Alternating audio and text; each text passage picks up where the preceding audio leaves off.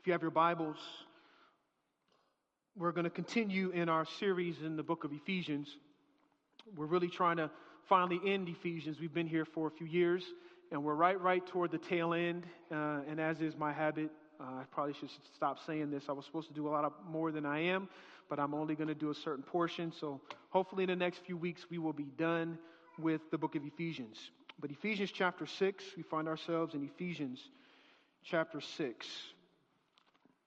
And I'm going to read starting at verse 10 and going all the way down to verse 18. Ephesians chapter 6, starting at verse 10. Finally, be strong in the Lord and the strength of his might. Put on the whole armor of God, that you may be able to stand against the schemes of the devil. For we do not wrestle against flesh and blood, but against the rulers, against the authorities, against the cosmic powers over this present darkness, against the spiritual forces of evil in the heavenly places. Therefore, take up the whole armor of God, that you may be able to withstand in the evil day. And having done all to stand, stand firm. Stand therefore, having fastened on the belt of truth, and having put on the breastplate of righteousness, and as shoes for your feet, having put on the readiness given by the gospel of peace. In all circumstances, take up the shield of faith, with which you can extinguish all the flaming darts of the evil one. And take up the helmet of salvation and the sword of the Spirit, which is the word of God. Praying at all times in the Spirit, with all prayer and supplication. To that end, keep alert, with all perseverance, making supplication for all the saints. Thus ends the inerrant, inspired, infallible word of the living God. Would you go with me before the Lord in prayer? God, this is your word. This is not a word. This is your word. The word that comes from the God who spoke this entire universe into existence. The word who became flesh and dwelt among us. The word that speaks life. The word that gives us hope and peace, rest, and an eternal destiny with you in heaven. This is the word of the Almighty God. God, help us to feel its weight and its gravity, its wonder and its beauty. And God, Holy Spirit, will you do the work that only you can? Will you allow for your word to penetrate our hearts? This is something that I can't do. I'm just a mere man with 5 loaves and 2 fish. So God, will you feed those who have yet to come to know you? And God, will you feed those that call you their own? Not by might, nor by power, but by your Spirit will you do these things. In Jesus' name, and everybody said, amen. We are still in the vein of spiritual warfare. In spiritual warfare, we are now at the very end with respect to the armor, where Paul ends with the very essential component for the actual deployment of the armor in your life. You see, if you want to see and experience more faith, if you want to experience truth rooting you, if you want the gospel declaration shodding your feet, if you want the word of God, which is the sword of the Spirit, dictating and dominating and fighting for you, if you want righteousness flowing out of you, then there's a component that must be if you were to experience the wonder, the beauty, and the greatness of the armor of God. And I talked about this a few weeks ago, and that is prayer. Prayer actually deploys the armor. I don't know if you realize that. I don't know if you saw prayer in that way. Well, why do I say that this discipline of prayer deploys the armor? First, if you notice in verse 18, he says, praying at all times in the Spirit.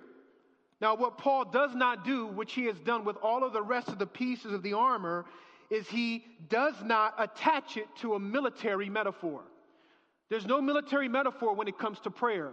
as opposed to with faith, as opposed to with the word, as opposed to with righteousness, and so on and so forth. All of the others were attached to a military metaphor. The reason also why I say that prayer deploys the armor is because what we have here is what is called an inclusio. Verse 18 and 19 is closing off the very section on the spiritual warfare with the equipping that starts in verse 10 of Ephesians chapter 6. Because what does he say in verse 10 of Ephesians 6? He says, finally, be strong in the Lord. So he's telling us in verse 10, be strong. So now here's the question. How do we be strong? Namely, how do we get all of these areas of the armor that help us to be strong? If you have the sword of the Spirit, shield of faith, belt of truth, helmet of salvation, then you will be strong. And he's commanding us in verse 10 to be strong. But look what Paul does, and he's an example of what it looks like to then deploy these strength-giving armor pieces. Ephesians 3:16 through 17. What does Paul do? He prays that according to the riches of his glory, he may grant you to be what? Strengthened. Just like Ephesians 6:10. He's telling you to be strong, but yet in Ephesians 3:16 to 17, he's praying that you be strong. That you be strengthened with power through his what? Spirit. There's the armor, right? The sword of the what? Spirit. So he's praying that you be strengthened through his Spirit in your inner being. And then verse 17, watch, here's another piece of the armor. So that Christ may dwell in your hearts through, what's that word? Faith. So if you have faith, if you have the Spirit indwelling in you, you will be strengthened. Well, how is he trying to get these pieces of strength on the people in Ephesians? He's praying for them that they have them. This is why I say that that prayer deploys the armor. This is why Paul doesn't give a metaphor of army to prayer, because it is the very foundation for how you live in and experience and gain the armor. He's using prayer as a mechanism, if you will. It reminds me of Mark chapter 9 that demonstrates the power of prayer when we're talking about spiritual warfare. And especially here, as Paul is highlighting the demonic. And he actually demonstrates in Mark chapter 9, there's a boy with a mute and deaf spirit. And the disciples attempt to try to exorcise this demon from this child. And the parents come to Jesus and they say they tried so hard. They tried so hard to get this demon, but it would not come out. And what does Jesus tell them? This one only comes out with prayer. So here we see clearly the power of the deployment of the armor in spiritual warfare with respect to prayer. So what do we see so far about prayer? First, you will not live fully equipped against satanic forces against your life without prayer. If you don't want to get blown over in your life by the devil when the trauma hits, when the desires in your life remain unfulfilled, when the disappointments and the discouragements come, when the tempting whispers of the evil one are in the echoes of your mind and in your heart, if you do not have prayer, then you will find yourself succumbing to the devil's schemes. And second, what we see is, and according to Mark chapter 9, there are certain demonic strongholds in your life, listen to me, that will not budge without prayer. That addiction, that lingering bitterness, that unrelenting sadness, that dark cloud that continues to linger, that sinful habit, that lack of contentment that just resonates in your heart. There are certain things, even manifestations of healing that you desire. There are certain things, and not all of them, I'm not saying all of them, there are certain things that will not come out but by prayer, according to Mark chapter 9. And so the last time I preached from Ephesians, Paul calls us to do this in verse 18. Praying at all times in the Spirit with all prayer and supplication, to that end keep alert. Everybody say keep alert. In other words, watch. And so what Paul calls the Ephesian church to, what he calls us to, is if we're going to experience that deployment of the armor in our lives, then we have to engage in watchful prayer. And many call this, as I said, the prayer of examine. And a very clear biblical illustration of the prayer of examine is when you examine your heart and ask God, show me the places in my life as I'm praying to you where the devil can come in and have certain strongholds. Where's the anger in my life, Lord? Where's the bitterness? Where's the unforgiveness? Because as we talked about, all of those are tapas, Ephesians chapter 4, right? Tapas are places where the devil can come in. And examine prayer is when you're examining your heart, focusing on the things that the devil can come in, that the flesh can come in, that the world can come in, and begin to root you in sinful habits. And David demonstrates this clearly for us. In Psalm 139, verse 23, he says, "Search my heart, O God. Know my heart. Try me and know my thoughts. And see if there's any grievous way in me, and lead me in the way everlasting." So he's saying, God, you gotta search my heart. You gotta search my heart, because there's things going on in my heart that are moving me potentially away from your thoughts. And then I need you to lead me in the way everlasting. This is a prayer of examine. So first, what is it? As I can summarize it, a prayer of examine is first, what am I believing that is untrue about who I am in Christ right now? What's going on in my heart that I know this is true in my mind, but I'm not feeling it or I'm not appropriating it by faith in my heart? Secondarily, a watchful, keeping alert kind of a prayer is where you're looking for the disordered desires that are inside, that are roaming around in your heart. Those things that you really want but aren't being fulfilled, what are those things going on in the heart? The next thing is sinful attitudes. When you're examining, you're keeping alert in prayer. Ephesians 6:18, you're keeping alert. By keeping alert means you're looking for those sinful attitudes. And then lastly, what you do is you invite God to meet you in those places. You invite God to meet you in those places. You see, what he's calling us to here when he says to keep alert in verse 18 is take time to survey the areas in your life where Satan may try to get a foothold. Watch for them and invite God's presence into them. Now, there's another aspect, though, of prayer that maybe you didn't see, maybe we brush over quickly in this text, that deploys the armor that Paul highlights. Not only is it watchful prayer, keeping alert, there's another aspect. And so what I want us to see this morning is first, what other aspect of prayer, other than just watchful prayer or keeping alert prayer that I just said, must be for you to be strengthened with power, to be equipped with the shield of faith, to have the sword of the Spirit, to be walking in righteousness, to be girded up with truth, to be walking in the power of your salvation. What other part of prayer deploys the armor? And then secondarily, how do you engage in this mode of prayer? So, what other aspect of prayer deploys the armor? Verse 18 again, if you will. Praying at all times in the Spirit with all prayer and supplication, to that end keep alert. So there's watchful prayer. With all perseverance, making supplication. And what's that phrase there? Everybody say it with me. For all the what? Saints. The other piece of what needs to happen is, as far as prayer is concerned, the other mode of prayer that must be, if you're going to experience the kind of wonderful strength that comes from the deployment of this armor, is you have to be having other people praying for you. If prayer is foundational to the deployment of the armor, and prayer then, as Paul is saying it in verse 18, is to be for all the saints, then the person that is sitting next to you right now is necessary for you to experience the armor that we see in the text. I want you to look at your neighbor. Tell your neighbor, I need you. Look to the right and the left, I need you. And then I would say, look at him again and say, I need you to pray for me. All right, all my introverts are like freaking out right now.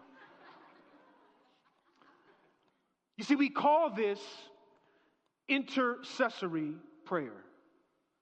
And this is exactly what Paul modeled in both the prayers that we see in Ephesians. And in both the prayers, he's praying that they be what? Armed. He's praying for strength. He's praying for power. And he's praying for the Ephesians. This reminds me of the Lord's Prayer. I think sometimes when we read the Lord's Prayer, when you read, lead us not into temptation, you know how we read that? Lead me not into temptation. What is the word there? Us. That prayer just ain't about you. Oops. In fact, the whole Lord's Prayer ain't just about you. He uses us throughout the entire thing.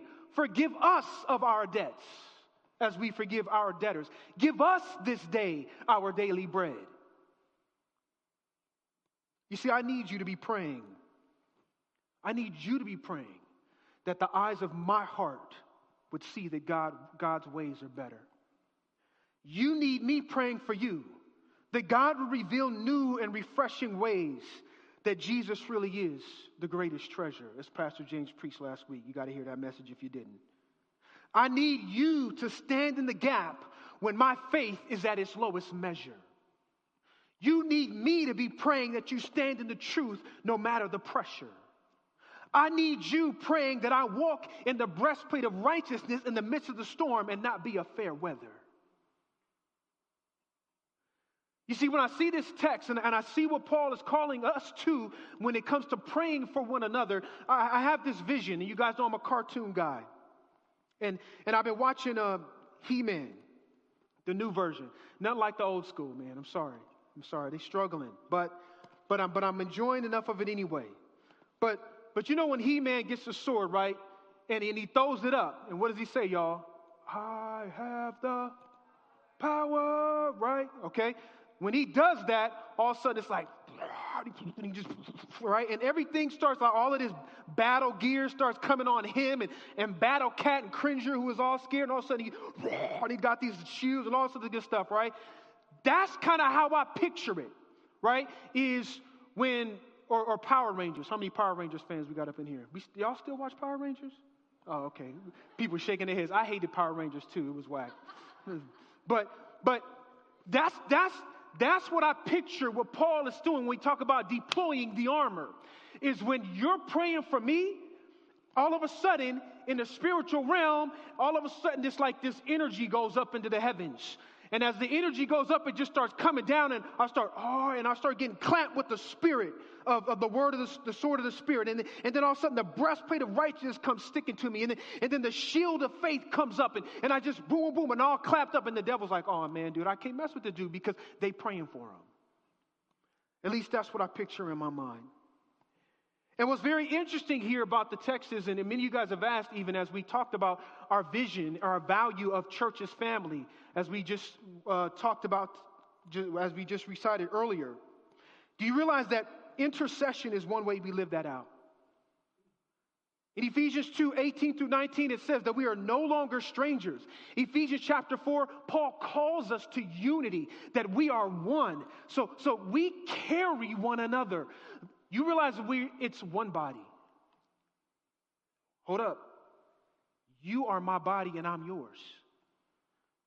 This is why we weep with those who weep and mourn with those who mourn.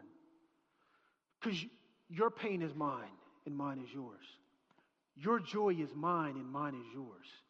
This is what it looks like to live as church. If you've been wondering, what does it look like to live as church, as family? Intercessory prayer is a good example of what that looks like.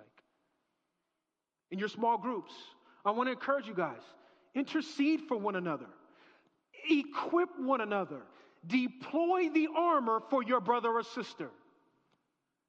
We also have a ministry called The Effect. And The Effect is, we call it effect because cause and effect, right? We pray, and the effect is God moves. And so we call them The Effect. And they actually came up with that. And that ministry actually came about some years ago as a result of the need for intercessory prayer. I told you guys a while back, I don't know if you remember this, but that I would kind of finish the dream that I talked about years ago that my wife had. And the dream was she was trying to grab our kids, and the devil, there was this demonic presence that was coming, and it was laughing, and it was grabbing our children and snatching them away. And she was constantly trying to get to them, but every time she tried to, she just had to have the ability to get to the kids. And the devil would come and snatch another one, and snatch another one of our kids, and snatch another one. He was just laughing the entire time. And me, I was off in a corner, totally turned around, totally oblivious to what was going on. And I remember this dream, and it was on repeat for Ruth throughout the night. And I remember my wife sitting down and just sharing that dream. I don't know if Mike Chang and John Yeo, they remember being a part of that, but we were at Tokansa, and she was telling the dream just in tears and telling them how much we just felt like the devil was just right on the heels when it came to our children and our family. And it was in that conversation that some of the seeds of the birth of the Effect Ministry began. And it was actually Mike Chang and John Yeo that actually started this ministry for us. And what was interesting is that right during that time, at the very beginning and the start of the Effect Ministry, our family went through profound measures of attack from the evil one. Our kids assaulted in various ways. But the powerful thing about it was, and I could tell story after story, our church and our people were mobilized behind it. And there were miracles that occurred in each one of our kids, and if I told you them, you would be like, that's crazy. And it came during a time when we were struggling with putting on the armor. And so guess what? The church put it on for us. They upheld us. This is the power of intercessory prayer. So what aspect of prayer deploys the armor? Intercessory prayer. Now, one of the reasons why I wanted to slow down is because I think all of us know prayer is something that you should do. If you're Christian or non-Christian, right, you just know that's just something you do. So a lot of times, if I've preached on prayer, I just tell you, y'all, pray. But a lot of times we don't slow down enough to talk about how. How? Because if we're honest, I'll be honest, prayer is not always easy. It's not easy for me. And to engage in intercessory prayer, what does that look like, and how do I do it?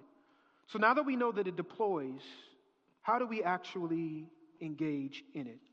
And I just want to credit John Coe and Strobel for their book on prayer, as it was extremely helpful for me. And these are many and much of their thoughts.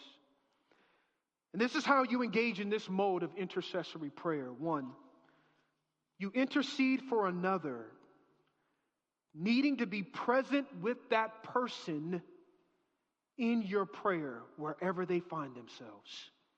It's being actually with them, opening yourself up to their difficulties, their challenges, their desires, their needs, their fears. Wherever they find themselves, intercessory prayer is being present with them right where they are. Which is why it's so difficult, because you may not be there. Secondarily, intercessory prayer, to intercede, is to not only be present with that person, but to be present with yourself in relationship to that person. Because here's what happens, and I'm going to break this down. Intercession, when you're praying for someone else, it awakens in you areas of brokenness, pain, envy, indifference, need for control that you would not experience had you not been praying for that person, and I'll show you what I mean. So first, intercession is being present with another. Let me break that down. A lot of times, maybe we think that prayer isn't very meaningful for someone else. Sometimes maybe you may feel that it's the least that you can do. But true biblical intercession is supernatural in reality. It is literally in the heavens. Why do I say that? Well, first, when you're praying for someone, realize we are in Christ together. We are in Christ together. That's supernatural. Second, we are not only in Christ, but we are together seated with Christ in the heavens. Ephesians chapter 2, verse 6. That's supernatural. Not only that, we are, as I said before, one body. Your pains are my pain. There is a supernatural connection that happens. You may not feel it. You may not realize it. But the reality of being in Christ means that you have a body that's not just your own. Ephesians chapter 4. And this is why in 1 Corinthians 12:26, Paul says, if one member suffers, all suffer together. If one member is honored, all rejoice together. That is a supernatural reality, whether you feel it or not. And because of these supernatural realities about who we are in Christ together, Hebrews chapter 4, verse 16, we can draw near to the throne of grace. So here's what happens. Here's what happens in intercession. I want you to try to picture it, if you can. If you use your supernatural spiritual imagination, if you will. This is what happens in intercessory prayer. You're actually, if you will, picking that person up, taking all of what is on their plate, their circumstance, their challenge, their desires, their fears. And in faith, what you are doing is you are carrying them in the Spirit to the throne of grace and presenting them to God right next to you with them. Are you with me? It gives me chills just thinking about it. Sometimes I think we're so disconnected. No, when you're praying for, it's just like, some of you guys have brothers and sisters, just like when my little brother, and then this is what happened, my little brother would scrape his knee, right? What do? I don't just, well, sometimes I did. I was kind of, this is not a good analogy. Because sometimes they'd be like, deal with it, fool. And then keep playing while he's sitting there crying. Right? Okay. A good brother, which I was not, would say, all right, come on, man, get up. And you would, let's go see mommy. Let's go see daddy, right? And I am taking my brother to the throne of what? Grace. And I'm going where I know that he can find grace. He can find help. He can find strength. He can find a Band-Aid. He can find a loving hug. He can find something that he needs that I can't give him because I'm not daddy. I'm not mommy. And so when I bring him before dad, when I bring him before mom, then what do? I present him before mom, dad. Jerry just scratched his knee. He just And what does mom or dad do? Okay, honey, it's okay. I got it. And then what do? I entrust him to mom and dad. That's exactly what we do in intercessory prayer. I'm going to entrust you to the Father.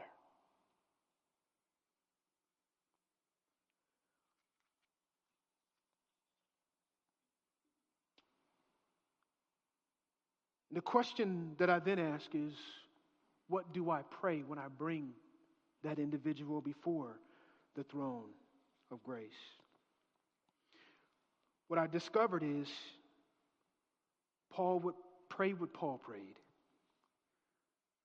Pretty much I could sum up Paul's prayers in Ephesians. He prays for two things, power and love. Power and love. To know power and to know love. To walk in power and to walk in love. That's pretty much what Paul is praying for the Ephesian church. I want them to know power. I want them to know his love. I want them to be so rooted in his love. And I want them to walk in love toward one another. I want them to walk in power toward one another. A clear illustration for me of this, when it comes to praying, when you bring someone before the Father is no love and for them to know power, is David and Emily. For those of you who are new to our church, that's my brother-in-law. And they are missionaries in Papua New Guinea. And they have been there probably for 7 or 8 years. And they actually went into a people group that was not only unreached, but unengaged. They had never been engaged by the outside world. They didn't have a written language. Their language within their village is only their language, and it's not known by anyone else in the entire world. So they had to first go land there by helicopter. They had to build a rapport. They had to learn their language. Then after learning their language, they had to then put it into written form, then teach them that written form, and then they had to take that language and then put in written form the scriptures. So they picked key passages or key books of the Bible and translated them by hand, word by word. This is crazy, right? This is like awesome. And so they've been doing this for years. And they finally found themselves at a place where they had done all of that work. And now they were ready to take them through the gospel narrative, beginning with Genesis, the fall, and finally getting all the way from the fall to God's rescuing, saving grace in Jesus. And so this is going to take a process of like 4 months. And so they reached out to us, and I shared this with you guys before. And right when they were at the cusp of now being able to take this people group who had never heard the gospel, they're right at the cusp, ready to start this narrative that they might come to find freedom in Jesus. This is what David wrote to myself and Ruth. There seems to be a spiritual weight tied off to a physical problem for every person in my family. We are shielded yet buried under the weight of the enemy's arrows. Every day it seems we're huddling as a family and crying out for the promises of God to manifest in real time. It seems the enemy has chosen our family for this onslaught. And the reason he says that is because there's 3 families that are there on the field with them. And we are utterly perplexed at the timing and weary by the constantness of these attacks. We need to breathe, but as the teaching is just a week away, we're bombarded all the more, it seems. What was once a tiny shell here has become a full-out assault, and we're crying out to the Lord to be present with us. We have no idea when the shelling from the enemy is going to stop, but the constant noise in our minds and in our hearts of failure, of feeling alone, of weariness, of past faults, of are rising in our hearts as our inadequacies just rise above us, the mountain of responsibilities, all the physical illnesses we are presently enduring. We're so close. 1 week away from the Mali Ali starting to hear the truth, but we are dismayed and in fear of what new attacks lay ahead. We know he's for us, but where is he? We know he hears us, but why won't he act? We know he cares, but we're being crushed. We're not dead. My friends, brothers, shepherds, pray for our boldness to spit in the face of our adversaries and to not surrender. Pray for our confidence as we continue to ask for his help. Pray for our endurance as we wait on him to show himself to be what he is, faithful. He always comes through, but may he help our unbelief. That was about 3 months ago that he sent this. And if you notice, what are they praying for? Power and love. We just need God's power because we're so weak. We need to know his love and have him root us in his love more deeply because I just don't feel it and see it right now. And so that's what we've been praying for David and Emily. And guess what, church? Last week, for the first time, they presented the gospel, and people got saved.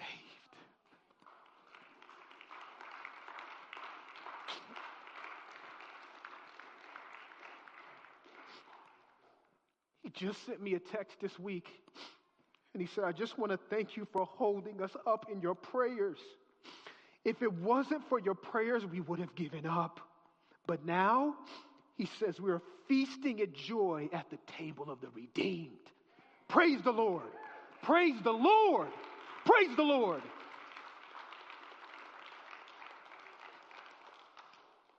You see, church, our prayers were not in vain. We were taking our brother and our sister before the throne of grace. And in that place, they were finding all that they need in the God that can only supply what they needed. And as we prayed, you know what we were doing? We were putting the shield of faith up for them. When that shield of faith was too heavy and they couldn't lift it, we lifted it for them. It reminds me of the passage in Exodus chapter 17 when the children of Israel were being onslaughted by an enemy and Moses and Aaron, I don't know if you know that song, Moses and Aaron and Hur was standing and God said, if you just keep your arms up, if you keep your arms up, you will succeed. But it took so long that Moses started getting tired and his hands started to drop. And whenever his hands would drop, the other enemy would come in and start winning the battle. And so then Moses says, you got to hold my hands up. It's too heavy. And so Aaron took his left hand and Hur took his right hand and they held that man's hands up. And by the grace of God, in that movement of them coming together, God did a miracle in Israel. That's exactly what I see right here that God used us to do for David and Emily.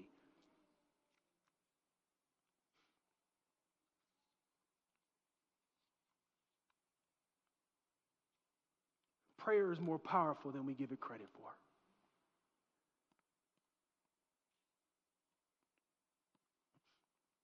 And when you think of the people around you that you're praying for right now, if you could boil it down to just two things, I bet you, more than anything, the thing that they need most right now is power and love. And I think that's why Paul, out of all the things he could have prayed for those two things for the Ephesian church. And let me say this as well. The vision of prayer that Paul projects in this passage, it goes far beyond our tendency as Christians to limit most of our praying for others in crisis. I'm not saying that's not important, but there is much intercessory prayer that needs to take place in the lives of the people that you're praying for that needs to come way before the crisis hits. Colossians 4:12. Epaphras, who is one of you, a servant of Christ Jesus, greets you. What's that word, everyone? Everybody say always. Everybody say always. Give it to me one more time. Always struggling. Not when a crisis comes. I'm always struggling. That word in the Greek is wrestling on your behalf in his prayers. You see, you need me praying power and love before you need power and love. I need you praying power and love when the sun is shining and the birds are chirping. We need to be wrestling on behalf of one another that we can stand firm, fully assured, no matter what God brings our way. You see, intercessory prayer is first presenting the other to God. Secondarily, intercessory prayer is being not only present with the other, it's being present with yourself. See, to intercede for someone else, you have to be present with what's going on with you. I want you to pay attention because a lot of times we don't pay attention to this, at least I don't. You see, because here's what happened. Intercession, it awakens things like envy, indifference, pain, and control. And sometimes our own hearts actually stand in the way of us praying for someone else. I'm going to just give some examples of places I've found myself in when I'm praying for someone else or when I know I ought to be. Envy. Or is that just me? They got that blessing. So I can't be present in praying for the thanksgiving and rejoice with them in it because I'm envious of the fact that they got it and I didn't. You see, what unfulfilled longings are in my heart such that I can't have joy for another person's joy? Or is that just me? You've wanted that child, but yet it's your friend who gets pregnant. You've wanted a spouse for so long, and yet it's your friend who finds one. You wanted success to land in your lap for so long you've been in a desert, but now this individual seems like they're on a mountain. And they're saying, hey, can you pray for me? Can you just have thanksgiving for me and pray for me in this new blessing that God has given me? Have you ever found yourself there just full of envy and it makes it difficult for you to pray and be with them in their prayer? Here's another one, a vengeful heart. Someone goes through a crisis, a challenge, a situation. And I don't know if you've had this, but I know of someone even now. This person hurt a lot of relationships. With his legalistic heart, he lacked grace in a lot of his relationships over the years. And then one day he walked into his household and it was empty. His wife and his children had left him. And the sad part about this story is that there was no one that was present with him in it. And the reason why was because those people who he had relationship with over those years were full of vengeance in their hearts. And they just were happy and glad over the simple fact that, guess what? You deserve it. You deserve it. You're that guy. And now you're reaping what you sow. And they could not and would not meet him in his pain and in his sorrow in prayer, walking alongside him, holding him up. And he was very deeply lonely. You see the I told you so's. The things in your heart that when something happens to somebody, you say, yeah, that's what you get. That they don't deserve to ask for prayer. Because the reason why they're in this mess is because of them.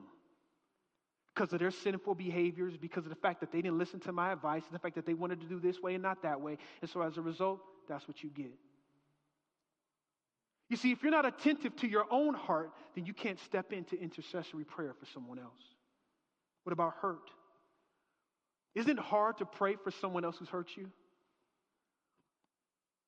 Doesn't Jesus say, right, pray for those? Right? Notice he says, pray for those. Right, who spitefully use you. Is it just me or is it hard to pray for somebody that uses you? You see, there's a measure that you have to attend to your own heart before you can step into prayer for someone else. What about you're desiring something for someone and you want your will, control, right? Praying from a place sometimes of almost demand. God, if you don't move in this way, then I'm going to find myself in some kind of negative emotions towards you because I want my will done. The what I'm praying is the way I want you to answer, God. Or what about indifference? Sometimes there's a lack of empathy just because you haven't been where that person is. And so you're just indifferent toward it. Or what about anxiety? You know, some of us, our prayers are conditioned by anxiety. It drives us to pray. And it can drive us to pray for something that we want, but may not be what is God's best. Hear me. Our anxieties can drive us to pray for something that we want and not what is God's best. Watch this. We may be anxious because someone close to us is sick, and so we're praying, God, this is what we pray. God, will you please keep them from dying? When maybe what you need to be praying is, God, will you root them more in your love in the threat of their dying? Maybe you're so anxious praying that they would stop going down this path that's going to lead to profound consequences. And God, I just want them to avoid these painful consequences, when maybe what you need to be praying is, God, use this path and all its consequences to open their eyes to the maggot-filled promises of sin, that they might see the glory of you as treasure. You see, you might be anxious that if they just don't get that blessing that you're praying for, that they're going to fall into some deep discouragement. And then maybe, actually, you should be praying, God, will you are the God who gives and take away.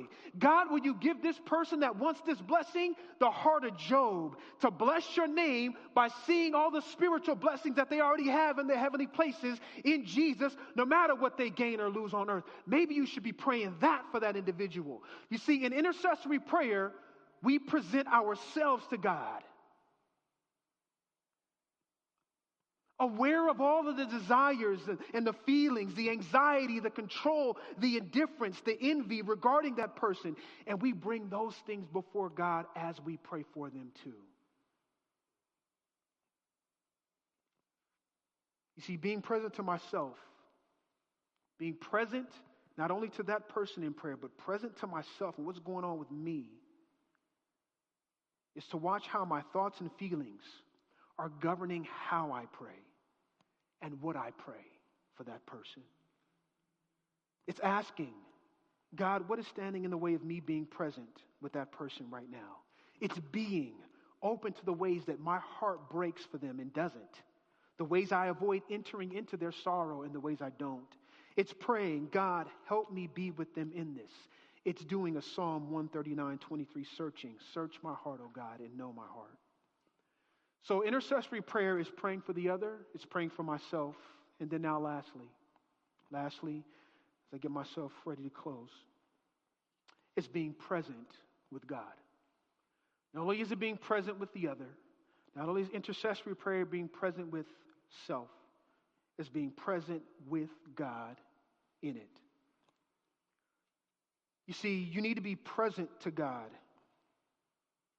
As you are praying and bring this person with you to the throne of grace,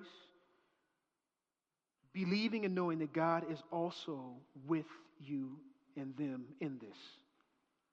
It's not just about being with the other person, but it's about being with them in the presence of God. Because this is what happens when you're with that person in the presence of God. It empowers you to entrust them to God to be what you can't be for them. You see, our prayers, as I said before, can be riddled with anxiety. Our prayers, as I said before, can be riddled with our own desires and desired outcomes. We can pray to God sometimes like he's a vending machine. But here's the thing we all know. God has a will. And God has a way. And we come to him who loves us, but he doesn't owe us. Sometimes we come to God like he what? Like he owes us. But yet when we come to God with that person and we pray in his presence, we know because of who he is that his face is toward us in Christ. And we need to know that. God is present to us in Christ when you bring someone before him in prayer. He knows the desires that are on your heart for this person. He knows the desires on your heart for this situation. And here's the reality when you are stepping and rooted in his presence in prayer. He cares. Because he tells us, cast what? All your cares on him because he cares for you. You see, to pray in his presence is to take, watch this, all the realities of who God is to you and for you and realizing that he's not against you.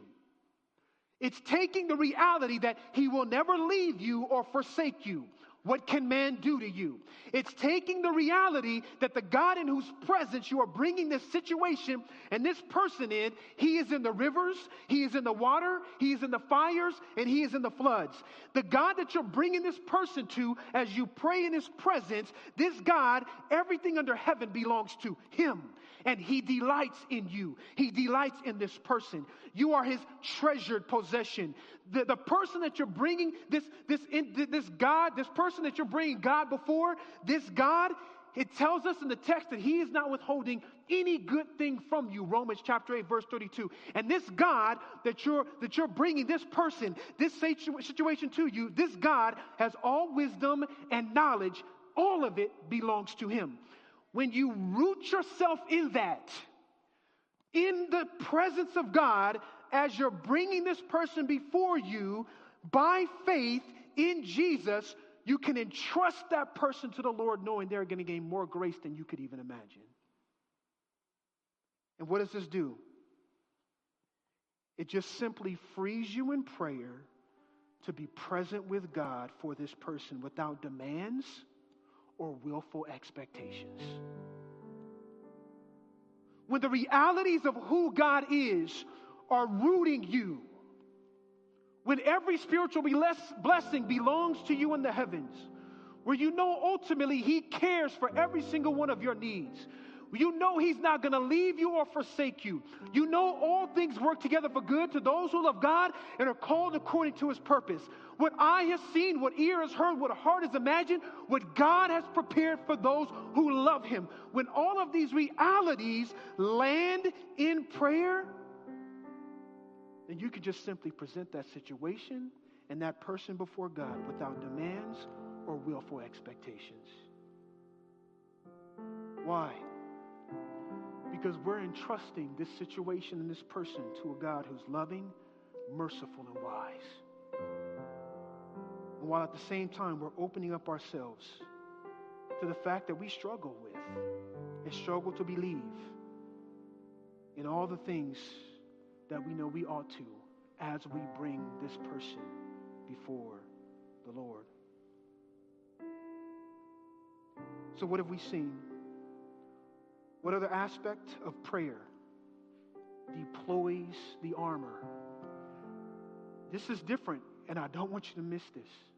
It's intercessory prayer. Intercessory prayer is more powerful than we give it credit for. Here's the reality. I cannot experience the measure of strength and power that God has for me in Him through the armor without you, and you without me. You need the church. The church is central to where God wants to bring you in your spiritual maturation in Him. You can't be in front of a TV screen and get church. You can't be, I'm going to watch this podcast and get church. Church is shoulder to shoulder, face to face.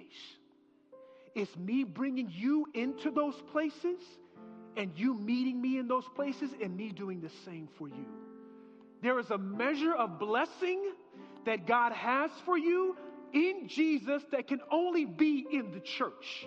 If you're disconnected, if you're just coming on Sunday, then you're missing out on all that God has for you in Him through what He designed in His church.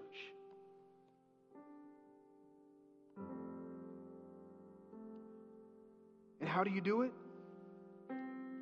You present that person before the throne of grace.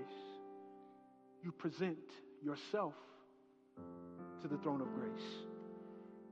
And you're present with God in it, knowing that He is going to do far more abundantly than you could ever even ask or think. This is the power of prayer. And so what I want us to do right now is, I'm going to ask us to practice. I'm going to ask us to practice intercessory prayer in two ways. First of all, I'm going to ask that you would take time to pray for our building campaign.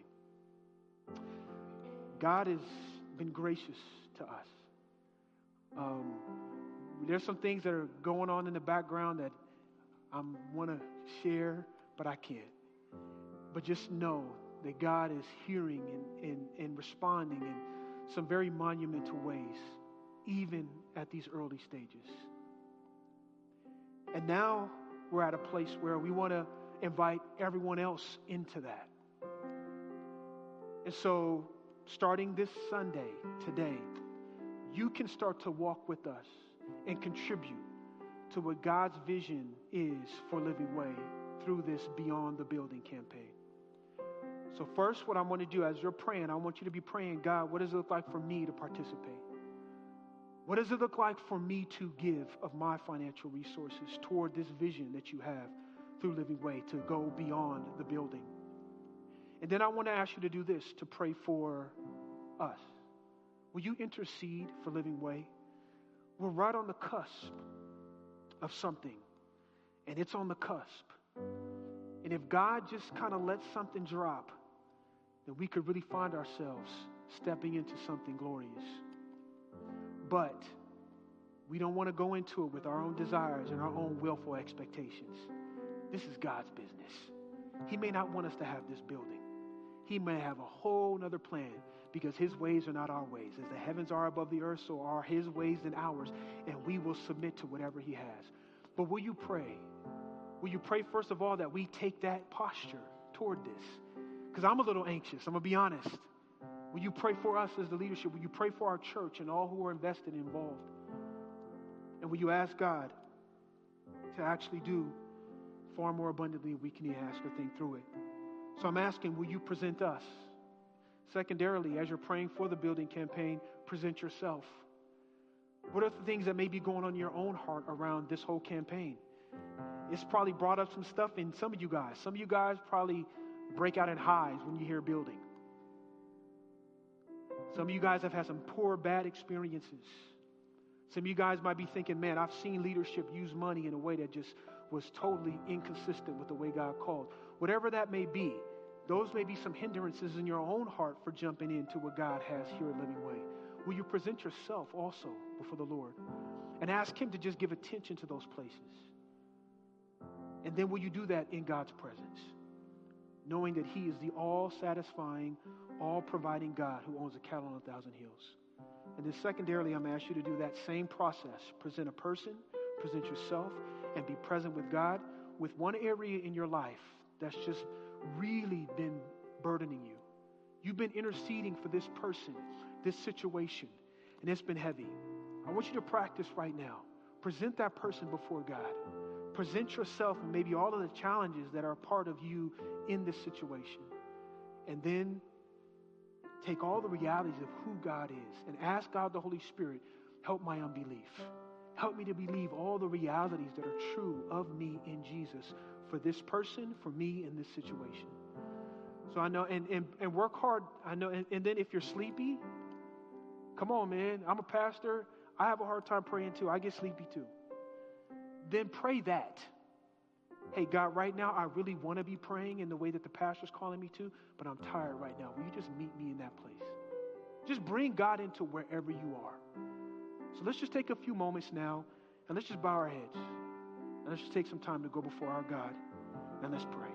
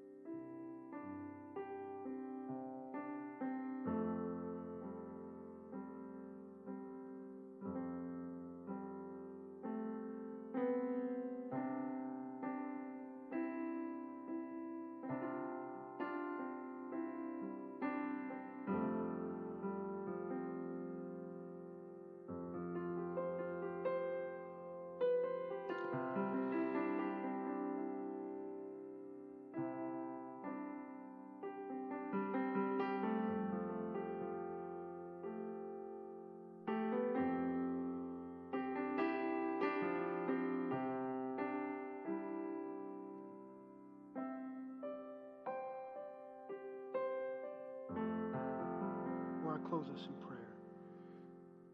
I just want to encourage you to continue to just be praying about your role and your place in the vision.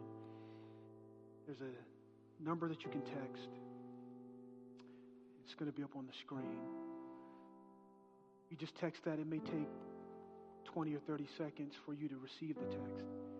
But as you've been praying and as you are praying about God's desired role for you in the vision, you can actually fill out a form for what you feel the Lord is kind of calling you to give. So I just want to commend that to you.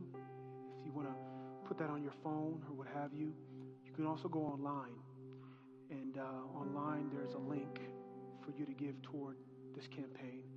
And then lastly, there are cards in the back.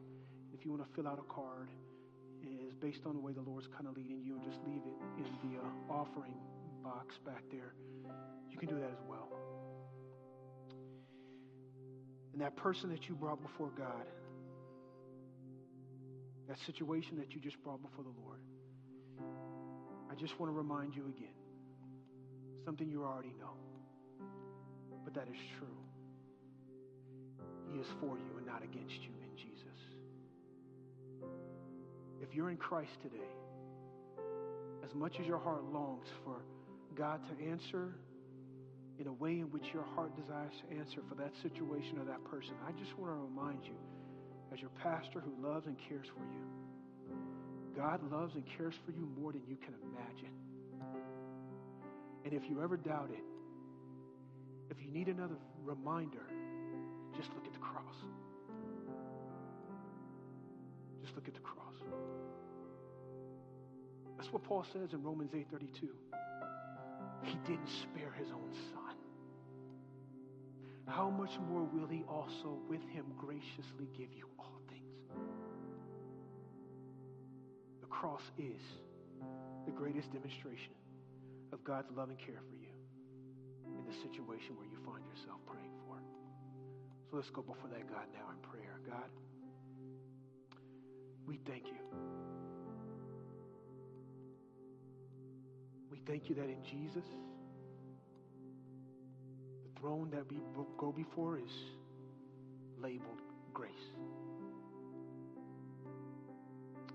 And that God, wherever we find ourselves, you are there with us in it. Your promises for us in Jesus are yes and amen. And so, God, Holy Spirit, I pray, which I was praying from my own heart right now, Lord, with some situations that are in my own heart. I didn't even know how to pray, so I just kept praying, lead me in the way everlasting. Like Psalm 139:24 says, God, I pray for my brothers and sisters right now. Do whatever it takes by the power that belongs to us in you.